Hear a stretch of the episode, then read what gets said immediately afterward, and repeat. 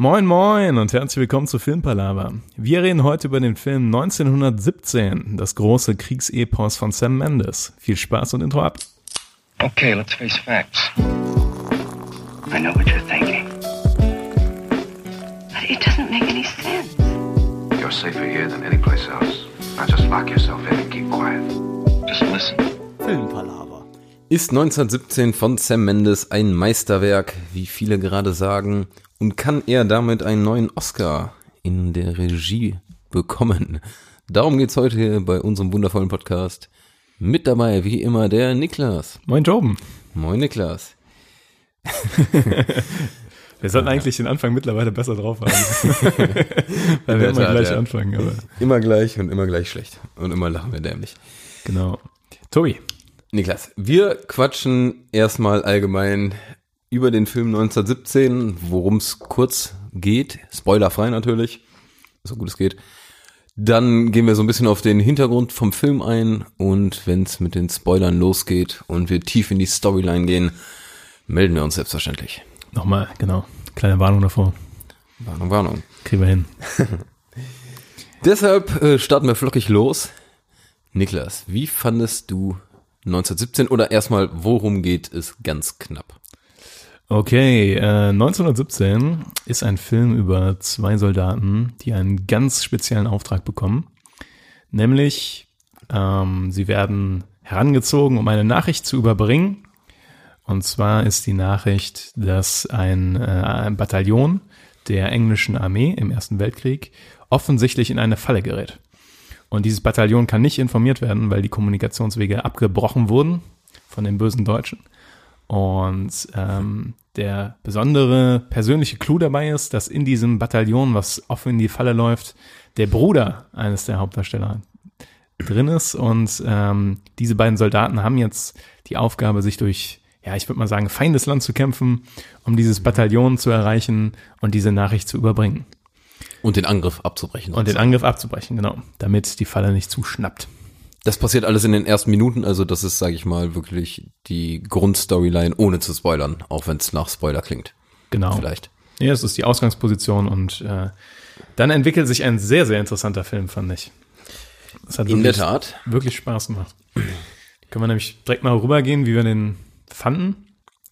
Ja, oder was vielleicht noch wichtig ist, ähm, er ist kein direkter One-Shot-Film, also nicht so wie Victoria beispielsweise, dass der wirklich äh, in einer Kameraführung durchgefilmt wurde, aber er ist relativ gut so äh, inszeniert. Es, genau, es wirkte auf jeden Fall so teilweise, dass, äh, also, dass, als ob es alles ein Take wäre.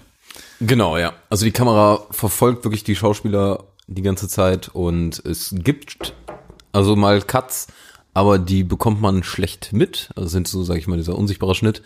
Teilweise kann man es gut erahnen, aber insgesamt sind das oft mal so, dass die Takes so um die zehn Minuten dauern.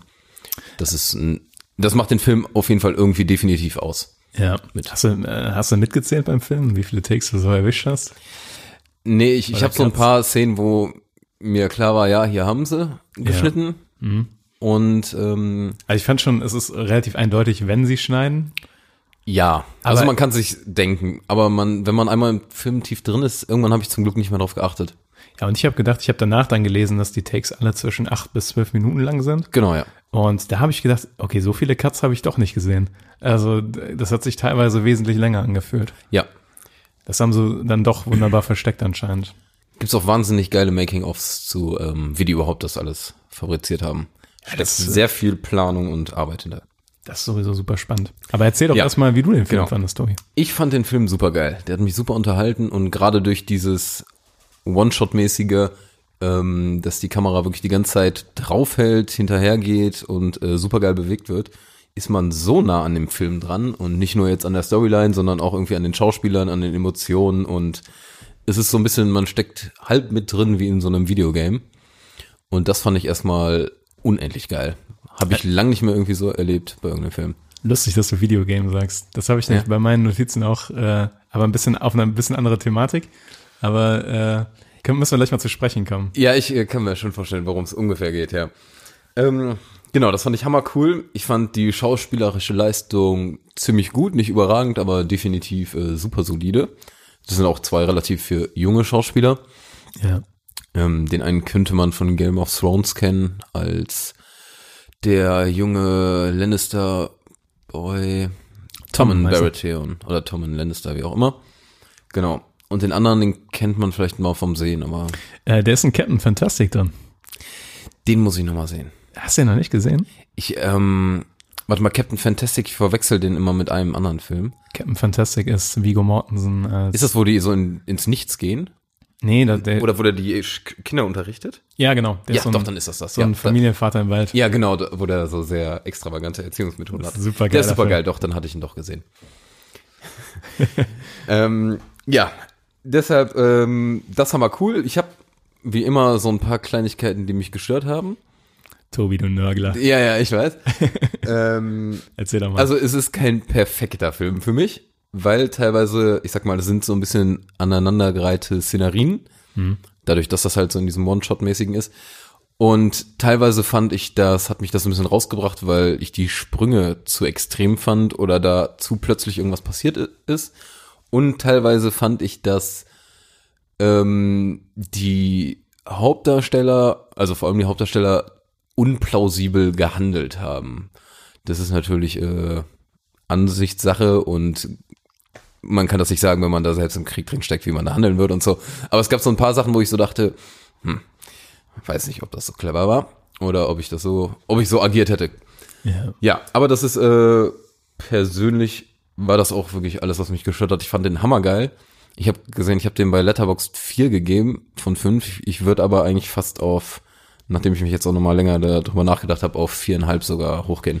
Weil ich den, ähm, weil ein paar Szenen auch so geil funktioniert haben. Und zwar so unendlich geil, dass so dieses pure Gänsehaut-Kino Erlebnis da war, ja. Deshalb, ja, ich würde ihm fast im Nachhinein sogar viereinhalb geben. Finde ich schön, dass du dich langsam an meine Bewertung annäherst. Weil ich habe den tatsächlich, tatsächlich viereinhalb gegeben. Ja, erzähl du mal. Ähm, ich kann eigentlich alle Punkte, die du gesagt hast, schon unterschreiben. Ähm, und vielleicht nochmal extra betonen, dass das Visuelle teilweise so atemberaubend ist. Also das, ja, es gibt wirklich Szenen, die vergisst du nicht mehr, weil die so prägnant aussahen einfach und so äh, ein so dichtes Stimmungbild hatten irgendwie. Und man muss ehrlich sagen, dass das nicht unbedingt an den Schauspielern liegt. Also die Schauspieler bewegen sich so da durch Szenerien wirklich, die tatsächlich so ein bisschen das Gefühl von Leveln haben. Also so ein bisschen Ja. hat man teilweise, fand ich, Ja, ich weiß, was du meinst. Ja. ja, jetzt kommen sie in das Level, jetzt kommen sie in das Level, das Licht ist anders, die Szenerie ist anders, äh, die Aufgabe ist eine andere für den Hauptcharakter teilweise. Ähm, aber ich fand, ähm, also von dem cinematografischen her war das wunderschön. Also perfekt. Also da ja, kannst das du wirklich wirklich das. nichts mehr dran drehen eigentlich. Ich könnte jetzt, das kann ich bei wenig Filmen, aber ich glaube, ich könnte noch jede Szene beschreiben, wie sie genau aussah. Also so, weil es einfach so stark. Ja. Und man muss auch sagen, der Anfang ist direkt so, un, der greift dich direkt so unglaublich bei den Eiern, weil die durch dieses, kann man ja sagen, das ist ja wirklich in den ersten fünf bis zehn Minuten, da geht es erstmal darum, dass die durch das Niemandsland gehen müssen, was so ähm, das Gebiet zwischen zwei Schützengräben ist, wo unglaublich viel Stacheldraht, Leichen und Schlamm und alles zusammenkommt. Und die gehen da durch und das ist mit einer Musik unterlegt und du, ja. du Die sitzt Musik, guter Punkt. ja, du sitzt auf der Kante deines Stuhls und denkst dir, scheiße, ey, die gleich werden die abgeschossen, ey, so eine Kacke. Also, ähm, unglaublich spannend, unglaublich coole Bilder. Ähm, aber ich finde auch, dass äh, zumindest im Schauspiel hier und da haben mich dann Sachen nicht so ganz abgeholt, die mich eigentlich, also wo so die emotionalen Tiefschläge kommen sollten, da Ja. kamen sie. Manchmal aber nicht mit dem Punch, den ich mir dabei gewünscht hätte. Also ja, du, du weißt doch, wenn man ins Kino geht, will man leiden, so und dann da hat man nicht, hat man nicht richtig gelitten da, fand ich. Also schon, schon ein bisschen, aber nicht so richtig. Will man im Kino leiden? Eine, eine gute Frage. Ja, können wir irgendwann mal aufgreifen. es gibt auch Leute, die gehen ins Kino, um Spaß zu haben und unterhalten zu werden. Nee, ich will leiden, wenn ich ins Kino gehe. aber man ist super drin und ähm, ich ähm, später im Spoiler-Part müssen wir auch auf, auf ein paar Szenen eingehen, Auf jeden die Fall. ich so noch, noch gar nicht erlebt habe im Kino. ja. Ähm, es gibt auch überraschende Dinge, fand ich. Ja, das, ja, fand ich auch geil, Ich, weil ich glaube, ich, weiß, ich glaube, ich weiß, worauf Ja. du hinaus willst, aber, Aber äh, äh, gehen wir später drauf ein, würde ich sagen. da freue ich mich auch unglaublich drauf. Ähm, Und äh, wir haben das beide, wir haben so eine Mini-Kritik beide verfasst bei Letterbox, der kann uns followen. Ja. Es ist der Halunke Niklas und Tom 5000. Und ähm, wir haben beide irgendwo geschrieben, dass sich die Bilder teilweise so in die Netzhaut einbrennen. Also das, was du eben auch nochmal gesagt hattest, dass Ja. du wirklich diese Szenen, du hast die einfach jetzt noch exakt vor Augen. Ich sag mal, äh, was das, um mal jetzt mal so ein Vergleichsbeispiel, Game of Thrones hat das an einer äh, bei die Schlacht der Bastarde unglaublich geil geschafft, wo Jon Snow nach vorne rennt, dann steht er da, zieht sein Schwert und diese Reiter kommen auf einen zu. Ja. Das ist ähm, eine unendlich geile Szene. Das hat, also das hat mich total geflasht und die war nicht vollkommen dämlich. Deshalb war das, also es war plausibel Ja. und cool. Ja. Und oft schaffen die äh, Filmemacher oder Serienmacher nur eins von beiden. Und ich finde, hier hat das oft äh, sehr gut funktioniert. Auf jeden Fall. Nicht immer, das ist mein Kritikpunkt, aber an sich, ähm, gerade die Bilder, die haben sich so geil eingebrannt. Ja. Das dazu. Also erstmal von uns beiden, glaube ich, eine ganz dicke Empfehlung. Auf jeden Fall. Und auch eine dicke Kinoempfehlung. Genau, fürs Kino, nicht fürs Heimkino. Und ähm, umso größer der Saal, umso besser nehme ich an, um der Sound. Ja. Was mich jetzt auch, wir waren im UCI und äh, anstatt dass der in dem fettesten Kino mit der geilsten Lan Leinwand und so lief, ähm, haben die da lieber Bad Boys 3 laufen lassen und uns in eher einen kleinen Kinosaal verfrachtet. Diese Kulturbanausen, ey. Ja, und das fand ich äh, bei dem Film unfassbar enttäuschend und ich habe sogar nicht nachvollzogen, weil das ist ein Oscar-Favorit in, also der ist super oft nominiert und der ist, lebt von dieser Bildgewalt. Ich weiß nur nicht, ob das ein Publikumsmagnet ist. Weil Bad Boys, Bad Boys ist halt Ja. schon Mainstream-Blockbuster. 1917 ist halt schon, der hat ja auch, ich sag mal, dadurch, dass der ja ähm, in seinem Marketing, das Marketing für den Film war ja relativ einzigartig, weil die ähm, mit der Produktion Werbung gemacht haben. Also die haben quasi damit Werbung gemacht, dass es ein One-Shot-Film oder zumindest teilweise im One-Shot sein soll. Die haben nämlich Trailer quasi ge Trailer ähm, zeigen lassen, wo das Making-of drin war, genau. Ähm, was mir super Bock gemacht hat auf den Film. Ich frage mich, ob das so Casual-Kinogänger auch genauso abholt. Die jetzt vielleicht nicht so mit den technischen Aspekten und dem, wie wird ein Film gemacht, so affin sind. Mag sein, ja, aber ich glaube, die meisten, die den gucken werden, werden begeistert sein. Ja. Also selbst wenn man, ich weiß gar nicht, vielleicht gibt's auch Leute, die gucken so, ohne nachzudenken, einen Film, dass sie gar nicht merken, dass der Film One-Shot-mäßig ist. Ich glaube schon, dass es auffällt, aber ich glaube, spätestens die merken, dass man super tief im, Fil im Film drin ist. hier könnte ich mir schon so ein paar Kandidaten vorstellen. auch im engeren Freundeskreis. Ihr wisst, Reden wir, nach, reden wir nachher äh, gerne drüber. Ich bin gespannt, wen du, wen du nennst. Ach ja. Ja. So viel dazu. Beide viereinhalb Sterne. Das ist äh, eine hammergeile Bewertung von uns. Ich weiß nicht, ob wir beide schon mal einem Film gleichzeitig so viele Sterne gegeben haben. Das Bin ich muss auch mal nur ganz bei den ganz schweren Kalibern gewesen sein. Meistens war ich wahrscheinlich einen halben Stern unter dir. Irgendwie Ja. so, ja. Ja, gehen wir so ein bisschen auf den Background vom Film. Ja, gerne. Wir bleiben noch spoilerfrei. Ähm, und zwar die beiden großen Persönlichkeiten, die zu nennen sind, sind Sam Mendes und Roger Deakins. Mhm. Über welche möchtest du denn quatschen? Dann kann jeder kurz einen vorstellen. Ach, wir müssen hier quasi die Menschen präsentieren. Ja, ich dann dachte, nehm, das sind. dann nehme ich Roger, Roger Deakins. Ich wusste, dass du den nimmst, weil der auch echt äh, ein hammercooler Typ ist. Ja. Dann äh, dachte ich, erzähle ich ganz kurz und knapp was zu Sam Mendes, einfach damit man weiß, Ja. wo der herkommt. Bitte. Äh, ist ein Brite, der ist 54 Jahre alt und der hatte erstmal nach seinem Studium war der am Theater sehr lange tätig, beziehungsweise der ist heute auch noch da tätig. Und sein Debüt hatte der 1999 direkt mit American Beauty, was vielem etwas sagen dürfte. Dafür gab es fünf Oscars, da hat er auch seinen Regie-Oscar direkt bekommen. Und ist ein supergeiler Film. Also wer den nicht kennt, sollte auf jeden Fall mal American Beauty sehen. Auf jeden das Fall. ist ähm, absoluter Klassiker und eigentlich ein Muss- und Kultfilm fast, ja. Genau, der war mal, ich weiß gar nicht, warum ich das aufgeschrieben habe, der war mal mit Kate Winslet zusammen, bisschen Promi-News, ist er aber nicht mehr. Und äh, um sonst neben American Beauty nochmal äh, spannende Filme zu nennen, äh, zum Beispiel Jarhead, Willkommen im Dreck mit Jake Gyllenhaal hat er gedreht. Den fand ich super cool früher. Fand ich auch cool. Da habe ich Jake Gyllenhaal kennengelernt und lieben gelernt, könnte man sagen. Und der hat auch noch ein paar andere Filme, aber eher wenig. Und sonst wären zu nennen äh, James Bond Skyfall und James Bond Spectre. Die nicht jedermanns Sache sind, glaube ich, aber Spektre. Spectre? Ich es Spectre? Er wird Spectre geschrieben.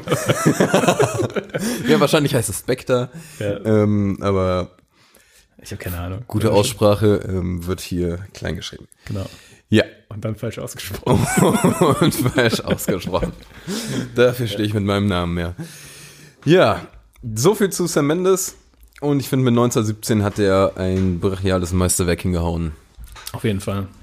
Mit Unterstützung eines der meiner Meinung nach besten Kameramänner namens Roger Deakins.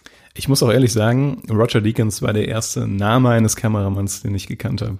Definitiv auch bei mir, ja. Ja, weil es einfach. Ist auch immer noch fast einer der einzigen, muss ich zugeben. Ja, es sind einfach so, wenn es in diese technische Richtung geht, da stechen halt, sag ich mal, es ist ähnlich wie bei Filmmusik, finde ich. Je, alle kennen John Williams und Hans Zimmer und so weiter. Ja. Aber dann, so nach dem dritten, vierten Namen, wird's dann re relativ dünn.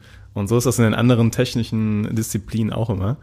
Ähm, aber Roger Deakins ist auf jeden Fall, würde ich sagen, da tatsächlich der größte Mann. Sieht man auch daran, dass der schon 15 Mal für einen scheiß Oscar nominiert war und erst letztes Jahr für Blade Runner 2049 seinen ersten Oscar bekommen hat. Ist schon länger als letztes Jahr her. Echt? War das 2018? 2017. 2017?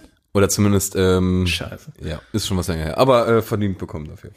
Ja, und ich hoffe, äh, oder ich äh, wünsche ihm, dass er dieses Jahr auch wieder einen Oscar bekommt.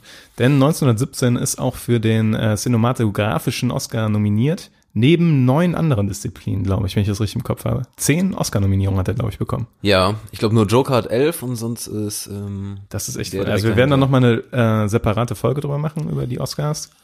Oscars vielleicht nochmal mit Kombi, was wir davon halten, wie wir die Golden Globes dazu sehen und ja. Genau. Aber man kann schon mal sagen, also meine Meinung dazu ist, es wurden nur sehr wenig Filme nominiert, aber die dann mit unglaublich vielen Kategorien. Aber können wir dann nochmal drauf eingehen. Ähm, aber das Verrückte bei Roger Deakins ist, ähm, die meisten Leute müssten den eigentlich kennen, weil der hat schon Filme gemacht wie The Big Lebowski, Die Verurteilten, Fargo, No Country for Old Men, Skyfall, Prisoner, Sicario.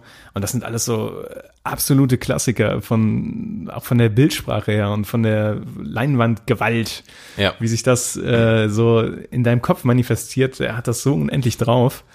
Ähm, ja, und deswegen, äh, es war, es, zwei Größen sind da wieder so zusammengekommen und haben auch richtig abgeliefert. Also, ähm, ich war nicht enttäuscht, habe viel erwartet. Und ich muss ja direkt wieder den Bogen spannen zu Dune, wie immer. Soweit ich weiß, ist Roger Deakins auch der Cinematograph für Dune, der am Ende des Jahres mit Danny Villeneuve ähm, dann quasi wieder zusammenarbeiten wird. Und Ja. da habe ich halt richtig Bock drauf. Habe ich sogar jetzt äh, von so- irgendeinem so einem Insider, der durfte so ein paar Gerüchte rausgeben. Oder was heißt Gerüchte? So, ein- der, hat, der, der hat ein paar, lügen. ähm, der hat, äh, nee, der durfte ein paar Infos rausgeben, weil der so minimal ganz kleine Szenen gesehen hat. Also fast nur so kurze Kameraeinstellungen und so. Und der meint, äh, wird äh, ziemlich geil.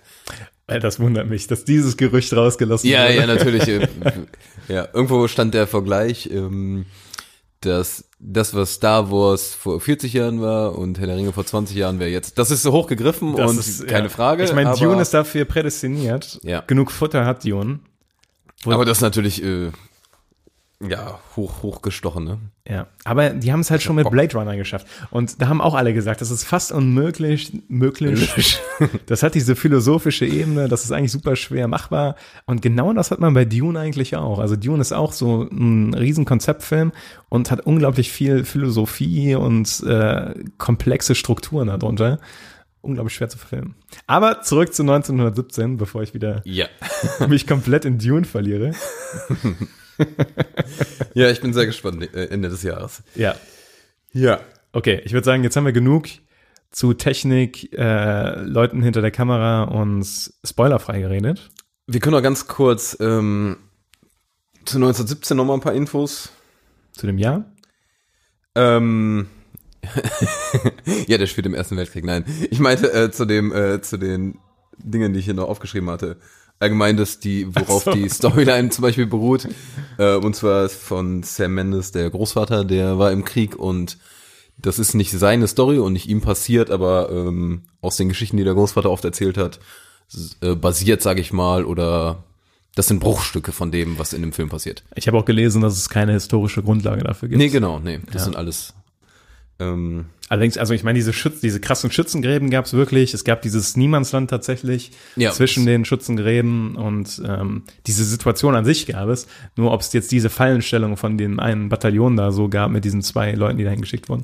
genau, nee, das wird wahrscheinlich ein bisschen zusammengebastelt sein, aber es ist vorstellbar, es ist, Ist auf jeden Fall vorstellbar. Also. möglich, ja. Du hättest mir danach auch sagen können, also da hätte dieser berühmte Satz based on a true story, Ja, hätte da reingeblendet werden können, ich hätte es dir abgekauft. der da immer steht, auch wenn es so ein Ja. Hauch Ja. von äh, übernommen wurde. Aber naja. Bei Harry Potter stand das auch. Ja. Der läuft aktuell im Kino und zehn Oscar-Nominierungen und hat auch schon zwei Golden Globes bekommen. Also auch für äh, Regie und Kamera. Also um nochmal die beiden Leute hervorzuheben. Das ist crazy, ne? Ja, so viel würde ich äh, zu dem Film verraten. Und jetzt gehen wir fett in den Spoilerbereich rein. Und um es nochmal zu betonen, jetzt äh, abschalten, wenn man den Film noch nicht gesehen hat und danach direkt wieder einschalten. Weil man hat ja nichts anderes zu tun. genau, Am besten auf der Hinfahrt zum Kino den ersten Part hören, dann den Film gucken und dann jetzt weiter. den zweiten Part, ja. Ja. Oder sich auf jeden Fall die, obwohl nee, bei Spotify und so hat man die Minuten, wo man gepausiert hat. Ja, Genau. im Kopf. Weil nur Loser reden mit ihren Freunden nach dem Kino. Hört den, Da hört man Podcast. schön Podcast. Hört den ruhig auch zusammen Genau. bei Pizza und Bier. Ist auch ein guter Pod Podcast-Name eigentlich, ne? Gibt's bestimmt. Pizza und Bier als Podcastname. Gibt's bestimmt, oder? Ich bin mittlerweile mit Filmpalaver dafür, dass wir so lange mit dem Namen rumgeeiert haben und so viele Scheißideen hatten, bin ich damit ganz zufrieden. Ich habe das noch auf Band, unsere ganzen Scheißideen. Ja, unsere Pilotfolge geht darum, wie wir den Podcast nennen. Ja. Nichts anderes. Ja, aber Ja, müssen wir uns irgendwann ähm, nochmal anhören. Das, äh, Vielleicht äh, veröffentlichen wir die bei 100.000 Abonnenten. Ach so, ja. okay. Oder was, bei 100.000 Folgen? Oder was hast du gedacht? Ich dachte bei der hundertsten Folge. Als hundertste Nee, Folge irgendwie. die- 100.000 die Pilotfolge. Abonnenten. Das könnte ja auch bald passieren. Also abonniert uns. Ja. So, starten wir in den Film. Achtung, Spoiler. Wer es jetzt noch nicht mitbekommen hat. Snape ist gut. Ja, wir gehen jetzt einfach mal von vorne bis hinten die ähm, Szenen durch. Man kann das ja eigentlich auch ganz gut an den einzelnen, wie Niklas schon meinte, an diesen Leveln sich entlanghangeln. Und es startet wunderschön. Mit dem Tutorial. Ja, so, ja, sozusagen. Mit dem How, Tutorial. how to Erster Weltkrieg. How to get your Befehle. How to fuck up the life of your friend. Aber das alles in wunderschöner Atmosphäre. Es ist super grün. ja. Ähm, genau, man kann schon mal sagen, es, also es geht um Schofield und Blake. Das sind die beiden Hauptdarsteller. Ich finde Schofield übrigens einen super coolen Namen. Ich auch. Und Blake ist eigentlich auch cool. Ja, Blake ist auch in Ordnung, ne? Ich muss auch sagen, dass ich den Schauspieler von Schofield, und ich habe den Namen leider nicht parat, ich weiß, dass der andere irgendwas mit Chapman, Chaplin heißt, Ja. hätte man vielleicht auch mal, wenn wir schon so auf die Leute eingehen, nennen können. Aber ich muss sagen, den Schauspieler von Schofield fand ich, um das vorwegzunehmen, eigentlich verdammt cool. Ich auch. Wesentlich besser als den anderen. Ich auch. Wir sind ja im Spoiler-Part. Ja. Ich war sehr froh, dass der andere gestorben ist und nicht er. Der andere, ja. Das ist, äh, war ich, war ich auch, ja. War übrigens eine der überraschenden Szenen. Aber da Ja. kommen wir später zu. Definitiv, ja. Denn, ähm, ja, erste Szene, die wachen auf, bekommen den Befehl, zu sich beim Noch nichts ahnend. irgendeinem Typen zu nennen. Fand ich sehr cool gemacht. Äh, Colin Firth war das übrigens. Hast du den erkannt? Der General, der den den Befehl gegeben hat? Ich hab, ich weiß, dass er mitgespielt hat, aber ich äh, hab's gerade nicht. Ich habe den, auch hab nicht, nicht ich hab den auch nicht erkannt. Der, Ah, okay. Weil der auch so ein Schnubbi hat und so im Halbdunkeln ist. Und äh, das war Colin Firth. Ja. Ah ja, ja, schau an. Ja, aber erstmal gehen die noch durchs Lager, labern so ein bisschen über die schlechte Lage. Und da ist, sage ich mal, schon die Kamera super geil.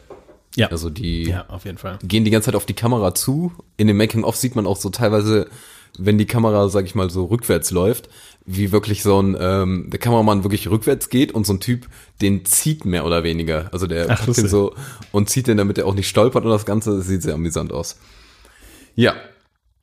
Ist eine super coole Szenerie schon. Hat Bock gemacht. Ja, auf jeden Fall. Aber dann geht's auch direkt richtig los, ne? Also, ähm, weil ich, die kriegen dann den Auftrag quasi und dann müssen sie direkt, dann, das finde ich auch so verrückt, du, die gehen an diesem grünen Baum los, gehen dann Ja. das Offiziersbüro, gehen aus dem Offiziersbüro raus, das ist alles noch ein Shot gehen dann so die Schützengraben zur Frontlinie und die Stimmung schwankt schon so dermaßen von äh, friedliches Leben zu Ja. Scheiße, hier geht die Kacke ab. Und man sieht es auch an den Gesichtern der Leute. Ja. Also direkt in dem anderen waren die teilweise noch so am Snacken im Grünen und dann in den Schützengräben siehst du eigentlich nur noch, Ja, ja, Frustration und Traumata. Genau. Und dann äh, kommt direkt die Szene, die ich eben schon ange angesprochen habe. Ah, es gibt kurz noch den, wo die den äh, Andrew Scott treffen, ne? Den, Genau. Den ich jetzt Ähm, mittlerweile sehr, sehr liebe. Von, der ist auch echt äh, durch die Decke geschossen, ne? ja, Mit- der war jetzt in Fleabag der zweiten Staffel. Fleabag noch eine Empfehlung. Oder in, bei Sherlock ist der, der Moriarty. ja. Und der ist cool. Ich muss dich was fragen. Ja, Tobi. Wie geht's dir? ganz gut. und dir? Fandest du auch, dass ähm, diese Auftritte von diesen berühmten Schauspielern ein bisschen wie so kurze Gastauftritte wirkten, die so Ich ein bisschen minimal rausgerissen haben? Genau, da hast du schon mal einen, auch so einen Kritikpunkt von mir. Genau. Die wirkten so ein bisschen Deplatziert aber. deplatziert oder rausgelöst oder reingezwungen. Ich bin mir noch nicht so genau sicher. bis, aber- auf, bis auf Mark Strong. Das, ähm, Mark Strong war. Guck, das ist nämlich das Gute, ne? Der Mark Strong ist der, ähm, der Leutnant oder äh, Captain, den die treffen nach dem tragischen Tod von Blake. Hm, okay, das Mark Strong fand ich, geht so. Okay. Ja. Aber ich bin auch ein Fan hatte- von Mark Strong. Okay. Seit ähm, Rock'n'Roller. Aber ich finde, der ist ein super Kerl. ähm, spielt er auch bei Sherlock mit? Nee, bei Sherlock Holmes mit? Ja, Und spielt er das den spielt den Bösen. bösen ja. Magier, Der spielt ja. eigentlich immer den Bösen, weil er so ein, ja der böses, sieht auch so aus. weil er so ein böses Gesicht hat. Ja. Deswegen mag ich den auch so sehr. Ey, wir können ganz noch mal kurz noch mal auf die Szene, wo die im Bunker sind. Die bekommen den Befehl, sag ich mal, dass die das überbringen sollen. Mhm. Wie fandst du das, dass der das mit dem Bruder war? Fandest du das in Ordnung oder Das fand ich gut, ja. hingedichtet? Ja. Nee, äh, Also es war, ich meine, es ist offensichtlich ein Story-Device. Also du brauchst irgendwas, was die beiden Charaktere so dermaßen motiviert, dass sie durch diese Scheiße da gehen. oder vor allem einen von den beiden. Genau, äh, Ja. genau das machen. Diese Dynamik zwischen den beiden wird dadurch, dadurch noch verstärkt. Ich fand auch super, wie der andere meinte so, ey, lass doch lieber aufs Dunkle warten. Weil genau schon hast du den Konflikt from Ja. the get-go quasi. Ja. Weil der eine wollte es vorsichtig machen, der andere will scheiß drauf, mein Bruder ist im Begriff zu sterben. Und ähm, das war äh, super, fand ich, fand ich, fand ich top. nee, fand ich tatsächlich auch. Das Einzige, das ist auch jetzt schon wieder ein bisschen vorgegriffen, aber der Blake sagt ja, der sieht aus wie ich. Nur, nur ein bisschen größer. Nee. Nee. Sorry, Boy. Siehst leider nicht aus wie Richard Madden, aber Nee. ist okay. Genau, und äh, der äh, Befehlshaber, der sagt denen dann auch noch, dass die Deutschen sich aus dem Niemandsland da zurückgezogen haben, die Stellung aufgegeben haben und sich zurückgezogen haben. Und dass die da relativ sicher durchgehen können. Aber das ist natürlich trotzdem kritisch, weil man glaubt das nicht. Man weiß auch bei den Befehlshabern dann auch nicht so, äh, schicken die die jetzt einfach so Ja. auf gut los, dann haben wir halt zwei Leute verloren, aber haben die Chance, wen zu retten, oder glauben die wirklich an die Sache, dass das klappt? Vor allem, wenn man die Geschichten aus dem Ersten Weltkrieg kennt, ne? Da wurde ja das, äh, wurde ja oft der große Meat Grinder genannt, weil die, weil so unendlich viele Menschen gestorben sind. Ja. Und einfach die Kommandanten immer nur ihre Soldaten aufeinander gejagt haben, quasi. Und zwar wirklich von Schützengraben zu Schützengraben, um so Ja. ein paar Meter voranzukommen. Ja. Und ja, da gibt's äh, unschöne Geschichten drüber. Ja, wie fandst du Andrew Scott, den die dann treffen, denn ich sag mal, den treffen die kurz bevor die losgeschickt werden über die Ja. Frontlinie? Den fand ich, also der hat das super gemacht. Das Problem ist nur halt dieses Gastfeeling. Ja, okay, ja. Das, äh, was ich eben schon angesprochen habe. Also ich fand, der hat das gut gemacht, aber das, ähm, der war mir tatsächlich zu bekannt. Also man hätte, ich glaube, man wäre da besser beraten gewesen, wenn man weniger bekannte Schauspieler genommen hätte für diese Rollen. ja, kann sein. Kann tatsächlich sein, ja. Also davon gibt's ja auch noch mehr. Da gibt's ja auch noch den, ist jetzt schon ganz zum Ende gegriffen, aber Benedict der, der gute Benedikt, der Ja. wirkte richtig fehl am Platz, finde ich. ja, vor allem, da, es waren diese ganze Zeit diese zwei Hauptdarsteller und dann treffen die immer auf so ein paar Persönlichkeiten, aber Ja. auch immer auf die hohen, und das fand ich nicht so cool. Die treffen auch auf nicht so hohe Persönlichkeiten, wo die zum Beispiel nachher, wo der auf dem Lager-Truck sitzt, Das fand ich wieder passend. Das da waren so das war mehrere, das super. hat gestimmt, aber diese einzelnen Persönlichkeiten, die dann so rausstechen, fand ich auch ähm, bisschen schwieriger, ja. Ja, wir quatschen viel, wir gehen weiter, oder? Ja, auf jeden Fall. Go, go, go. Wir gehen weiter mit den beiden Hauptcharakteren über die Frontlinie, so eine Pissels Leiter hoch aus dem Schützengraben. Und dann äh, kommt schon äh, eine der coolsten Szenen und Szenerien und äh, ab da bist du richtig geil drin. Ich war so hooked. Das war Ja. so, das war, als sobald die da durch diese erste Lücke im Stacheldraht gehen und du diese Szenerie da siehst, da denkst du einfach nur so, Alter, oh, was zur Hölle, ey. Das sah so, so cool aus und äh, so nasty. Und dann Ja. da siehst du diese zermatschten Leichen und so einen Fuß, der da irgendwo halb im Stacheldraht hängt und du denkst dir, oh, crazy. Sag schon, das ist auch das Gute, dass es kein kriegsverherrlichender Film ist. Nee. Das finde ich auch mal, ja, Ja, ja. aber das ist, gibt es und Ja. ähm, finde ich gut, dass es nicht der Fall ist, sondern dass er auch die Schrecken aufzeigt. Und gerade dieses Niemandsland, das sieht wirklich so dreckig aus. Hm. Und dann ist auch noch so neblig und die kriechen, na, die kriechen nicht viel, die gehen da so geduckt durch. ich Aber dachte, Kriechen ist auch dabei. Also, Hin und wieder, ja. Ich, Ja. ich dachte mir, warum kriecht der nicht ununterbrochen, aber ja, die wollen immer Boah, ja. Jedes Mal, wenn die sich ein bisschen zu sehr aufgerichtet hatten, ich Ja. so, Kopf runter. Was fällt dir ein, Mann? Die Deutschen, Junge, da. Ja, teilweise fand ich, waren die so entspannter als ich war auf dem Kinositz. Naja. Ja. Das ist äh, eine ziemliche Anmaßung, aber okay. Nein, so ist Was es fällt gewesen. denen ein? Die sind ja entspannter als ich hier. Genauso und nicht anders. Ja, Okay. dann kommen die zum ersten Bunker, Das fand ich auch sag ich mal, wo eigentlich die Deutschen die ganze Zeit die Stellung bezogen hatten. Ja. Oder ich sag mal zu den Schützengräben von denen und dem Bunker. Und da ist tatsächlich keiner mehr. Aber es gibt so ein paar Indizien, dass die es erst vor sehr kurzem verlassen haben. Außer Ratten. Ratten gibt's. Ratten Ratten, gibt's. gibt's überall, ja. Aber ich, da fand ich auch super cool, diese Shots, wo du halt, wo die wirklich hinter denen in den Schützengraben sind und dann so um die Ecke gucken und Mit der immer Kamera, ja. Genau, immer mit dem äh, angelegten Gewehr. Und dann ist die Kamera auf einmal vor denen und die gehen drauf zu, dann ist sie mal hinter denen. Mhm. Und das machen sie so geschickt, dass das nie unnatürlich wirkt. Und dass man auch nie ein Crewmitglied oder irgendwen sieht, ne? das ist, das ist komplett faszinierend. Also wenn man sich so ein bisschen da reindenkt, wie gerade die Kamera rumläuft und Ja. dass da auch Tondeppen hinterhängen und alles, Ja. ist das so wahnsinnig geil gemacht. Und ich muss auch sagen, bis, bis zu dem Punkt habe ich keinen Schnitt gesehen. Ähm, wo die in den Bunker reingehen, ist, Ja, glaub da ich, ist der erste. sicher Da ist der erste. Ähm, und ich könnte mir vorstellen, dass die vorher, wo die in den Bunker reingehen, auch einen haben.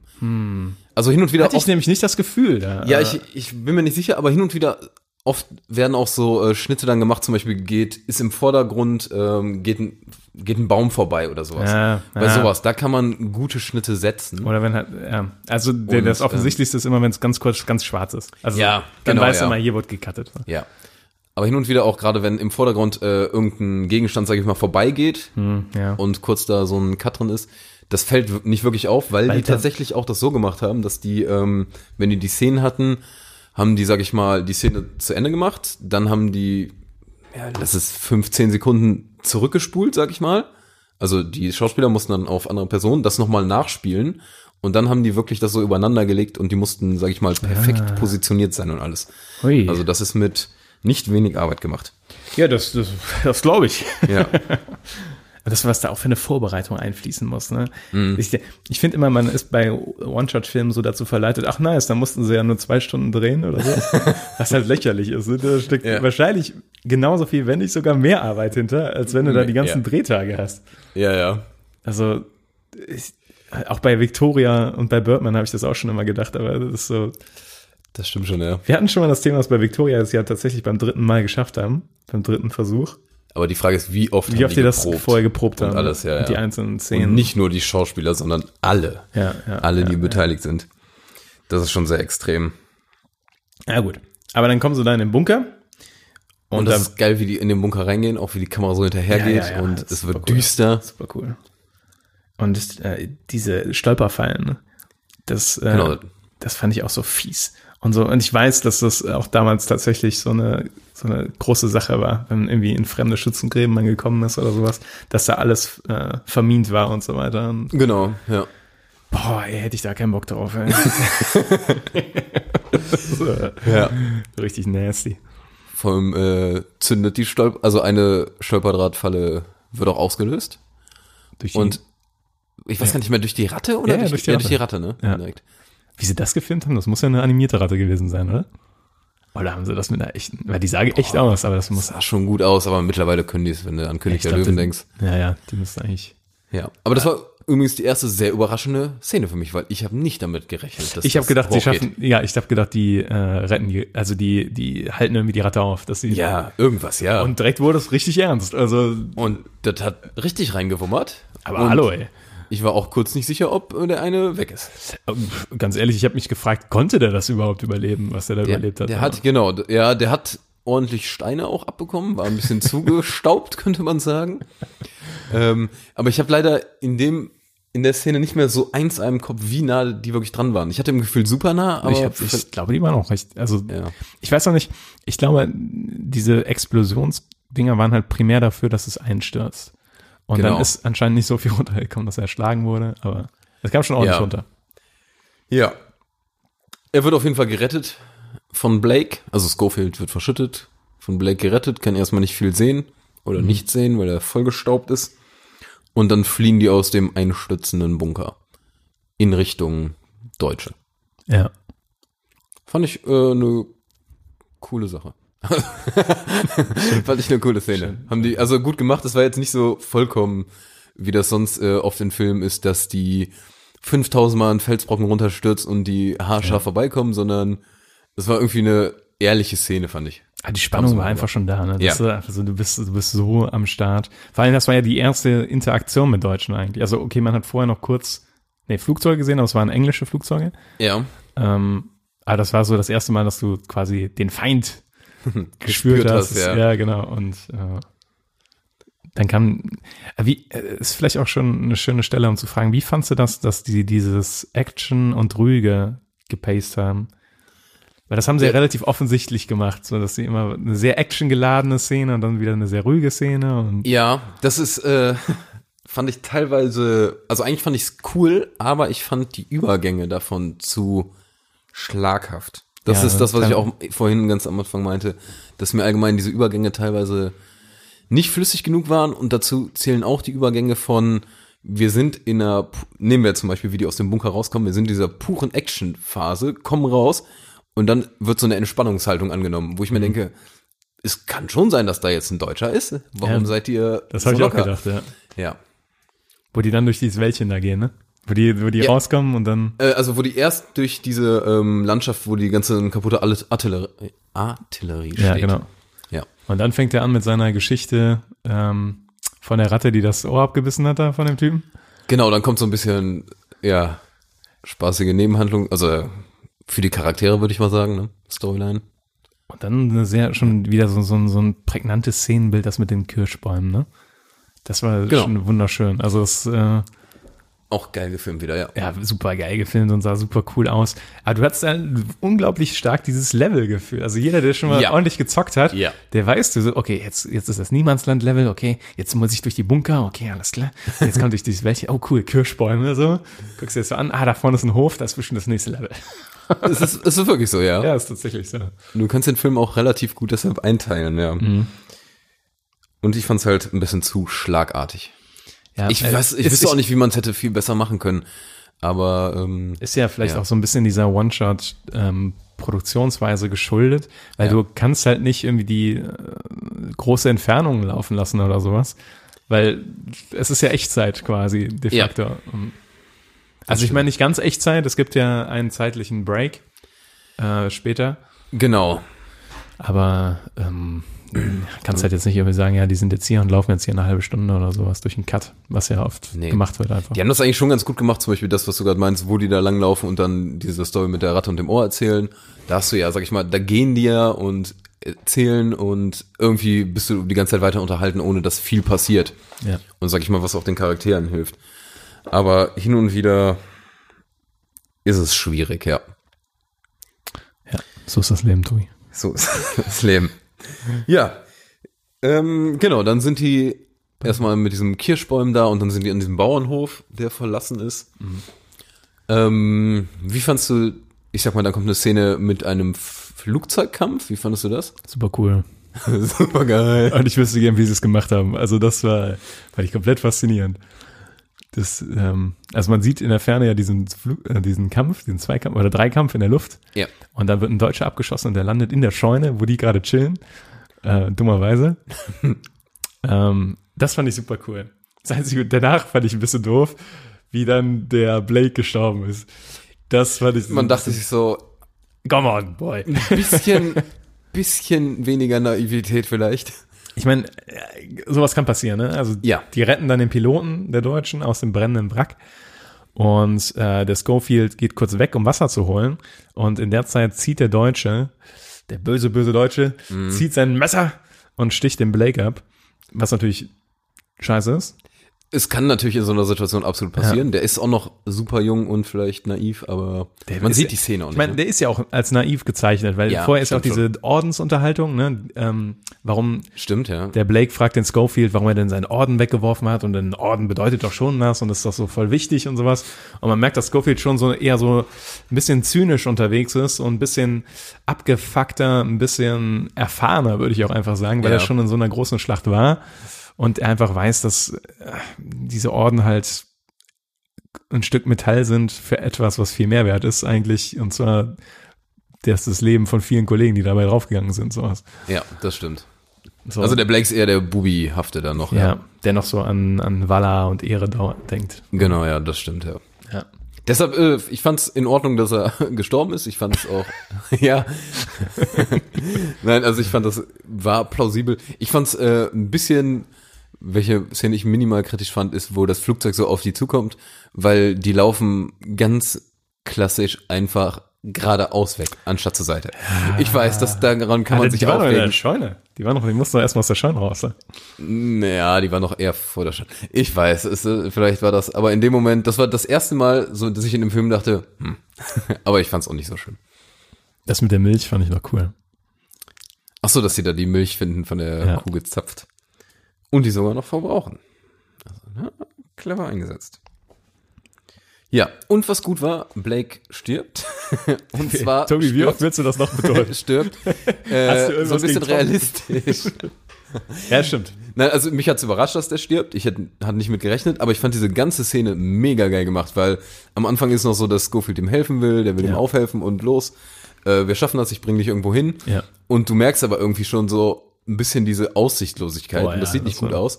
Und der wird todesblass, also der verliert ja Wie sie Blut. das gemacht haben, ne? Das, Hammerkrass. Ja, das ist richtig heftig. Das fand ich äh, aber super realistisch auch mal. Ich glaube, es wird nicht in vielen Filmen gemacht. Obwohl, ja, okay. äh, Ich glaube, was das super realistisch angeht, der kriegt ja ein, ähm, Messer in den Bauch, ne? ja. Ähm, wenn ich, ich glaube, es ist so, wenn du eine schwere Bauchverletzung hast, du lebst da noch grauenhaft lang. Du verreckst da ganz langsam dann. ja, außer du hast irgendeine Arterie. ja, okay. verletzt, ne? Okay, ja, das ist nur. Aber also, sonst hast du recht. Ich glaube, das, was wir da innerhalb von drei Minuten gesehen haben, zieht sich normalerweise über Stunden. Ja, Das, haben sie zum Glück nicht so lange Nee, gezogen. ja. Gott sei Dank nicht. Also ich mein, Aber das, das hat, ähm, ich finde, das war nämlich eine der Szenen, wo der emotionale Punch nicht so ganz da war. Für mich. Stimmt, leider, ja. Es ist ja auch so, man hat mit diesem Charakter noch nicht so viel Zeit verbracht, deswegen, der ist, es ist ja vergleichsweise nach einer Dreiviertelstunde oder sowas. Ähm, aber es zeigt schon, dass so auch so eine private Geschichte, wie ich helfe meinem Bruder, dich nicht davor beschützt, dass du äh, einfach mal abgestochen wirst von einem Typen, dem du gerade geholfen hast. Ja, das ist richtig. Das hat schön diese Aussichtslosigkeit des Krieges gezeigt. Und ich fand's krass, weil am Anfang dachte ich noch so, boah, krass, ähm, der überlebt und die kriegen es irgendwie hin. Ja. Aber ich fand's gut, die haben's eiskalt gelassen. Niemand ist sicher. Niemand ist sicher im Krieg, ja. Ich habe gehört, dass ähm, seit dem großen Erfolg von Game of Thrones dieses, diese Niemand ist sicher Philosophie viel, sich viel krasser verfestigt hat in, äh, im Storywriting von Film und Fernsehen. Ja, finde ich gut. An Ich sich. wüsste gerne, ob das wirklich so ist oder ob man seitdem erst einfach nur mehr darauf achtet, aber Ja, wir sagen absolut, äh, das ist jetzt so. Okay, Haben wir recherchiert. Filmpalava hat es aufgedeckt. Vor allem, weil ich es irgendwo anders gelesen habe. Filmpalava deckt auf. Das ist unser mir. Level an Journalismus. ich habe irgendwo, ich weiß auch nicht mehr wo. Und vielleicht hat's auch, Breitbart oder so. vielleicht hat's auch nur irgendwer gesagt oder behauptet. Aber Gute Primärquellen. ja, So. wir sind sicher. Ja, und dann kam äh, eine Szene, die ich sehr cuttig fand. Ja, Nämlich, es ist ist plötzlich eine komplette Kompanie da. Ja. Und ich fand wirklich, das war zu plötzlich. Ja, ja, das war in der Tat. Habe ich auch gedacht. Vor allem, weil da gerade ein Flugzeug abgestürzt ist und die offensichtlich diesen Flugzeugabsturz nicht mitbekommen haben. Doch, haben, die sagen ja. Oder was, wer meinst du? Die Oder? Kompanie sagt ja sogar, hier ist ein Flugzeug abgestürzt. Ja, okay. Das Also das Ah, hatte sehr. Sinn gemacht, aber die war, fand ich von jetzt auf gleich, waren da erst so ein, zwei Leute und dann war auf einmal eine ganze Kompanie, die da wohl gerade so lang gefahren ist, wo ich mir denke, ja, hätte man vielleicht Ja. was langsamer die Leute einführen können. Ja. Aber gab's viel gesprungen.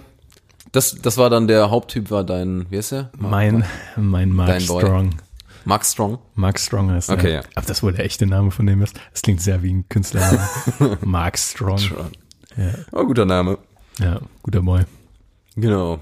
Ich finde den gut. Den, ähm, und dann auch tatsächlich das, was du gesagt hast, diese äh, Szenen zum, zum einen mit den anderen Soldaten auf dem, auf dem Laster, wo Mhm. er gerade verdauen muss, dass sein Freund dreckig verreckt ist, vor ein paar Minuten und die machen da Witze irgendwie darüber, weiß ich nicht mehr, worüber die Witze machen, aber die sind auf jeden Fall Ja, irgendwie. in ihrer Unterhaltung und ent, ver, vergleichsweise entspannt. Ja, machen irgendwie so einen Typen, wollen die die ganze Zeit um nachmachen. Ja, stimmt, ist stimmt, jeder stimmt. mal dran, ja. Der General von ihnen oder sowas.